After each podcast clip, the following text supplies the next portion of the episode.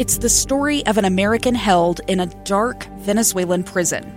Then all of a sudden, they all kind of lined up. They pointed their guns at me. And this is the point where I thought, I'm going to die today. I'm Becky Bruce.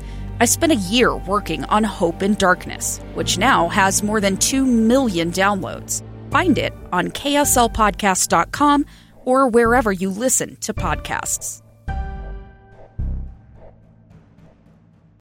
Hey, welcome back to the program. A little bit of housekeeping. In that last segment, we talked about that issue that arose over the weekend at the Utah Eagle Forum 2020 convention. Some comments made by Lieutenant Governor Spencer Cox, where he was answering a question related to abortion. He said that someday our uh, we will look back on the practice of slavery with the same measure of disdain uh, as we look at the the practice of slavery here in the nation. It was a political event. It was candidates uh, running for governor, making uh, it known to the folks there at the Eagle Forum how they stand on certain issues. And so, in fairness, uh, I've asked uh, producer Amy to reach out to all the other candidates running for governor, and we've received a number uh, of responses. Later on in the program, I'm going to read to you uh, and share with you the comments that came back on that issue from various candidates for governor here in the state. Uh, right now, though, we're talking about this tax reform issue.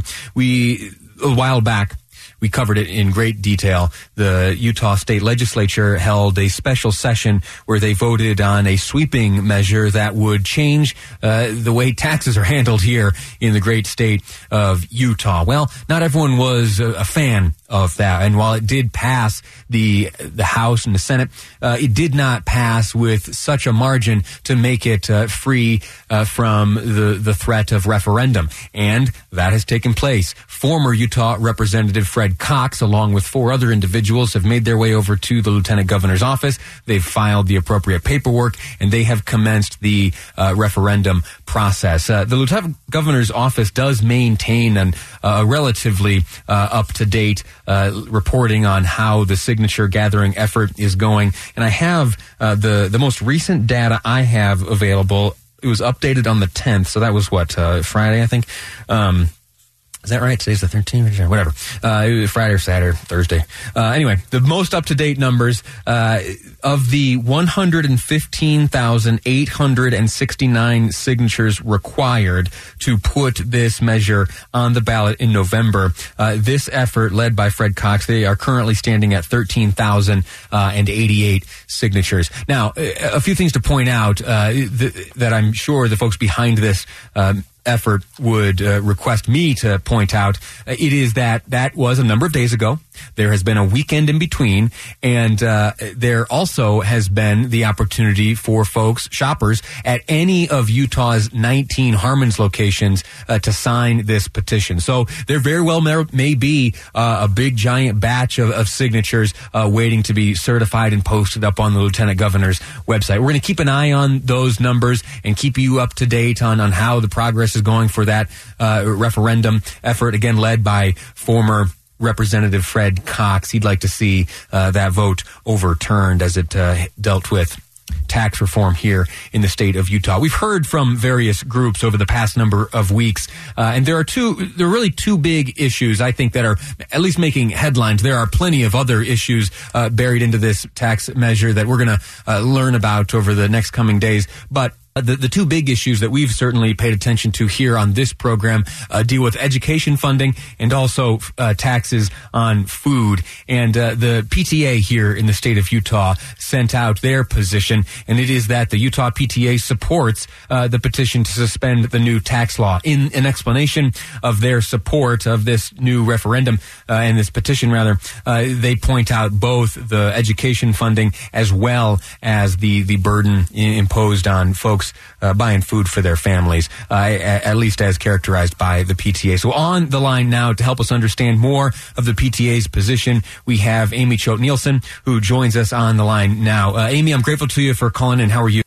I'm good, Lee. Thanks for letting me have the opportunity to talk about this today. Well, thank you. Thanks for sending this information my way. It was uh, reported that uh, last week the board got together. Uh, there was some conversation and a unanimous vote was cast to get behind this petition effort. Will you talk to me a bit about the conversation that took place among the board members? Yes. So the board of directors for Utah PTA meets for two days every other month.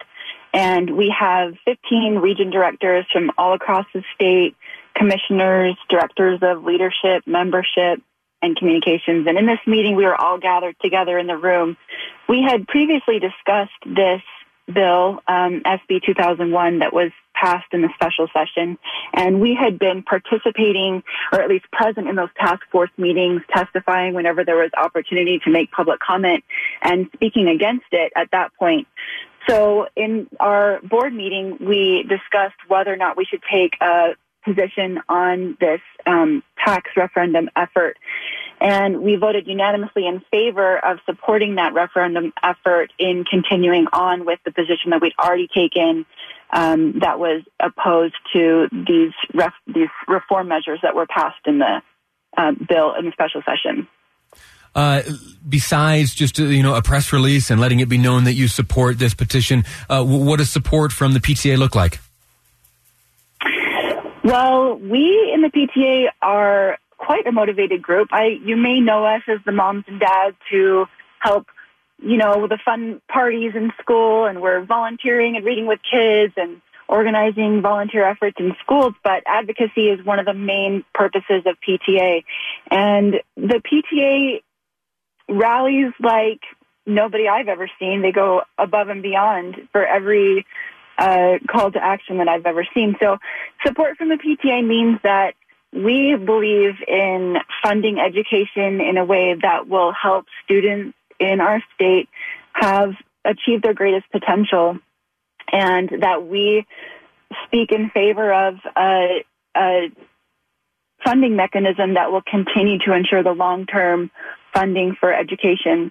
Um, we have already seen lots of members of our PTA involved in efforts in either signing the referendum or um, holding the packets themselves, or they've gone through the training to be witnesses. Um, and we encourage all the members of the PTA to be informed, to be registered to vote, to look for opportunities to sign the referendum, to be witnesses to the signatures, to spread information, to bring friends and family to sign it, to volunteer at Harmon's or wherever it is that they can find those signatures going on and just apply their general wonderful proactivity to this measure because we believe it will really affect students and families throughout our state. Amy Choate Nielson is uh, with the PTA, letting us know that PTA uh, last week, the board members got together, voted, and it was unanimously decided among them that they will be behind this petition, this petition effort to suspend this uh, new tax law. So, uh, Amy, I'm grateful to you for joining us. And let me just say, uh, can I t- step away from this issue entirely and just you as a member of PTA and someone who works for it? I'm a, a huge fan. I uh, the the folks who always were involved in PTA when I was growing up, uh, wonderful, wonderful folks. So regardless of where folks stand on this tax issue, uh, my hat is always off to to you folks in PTA. Thanks. Thank you so much. I really appreciate it. It's a pleasure. All righty. Thanks again. Uh, next up, we're going to talk about the other side of this whole issue. We have spent, uh, I think, a number of segments talking about the different groups that have uh, raised their hand to say, I would like to stand behind this petition effort. PTA just recently uh, last week we spoke to the president and CEO of Harmon's. I think it's important though to remember that there are two sides to this.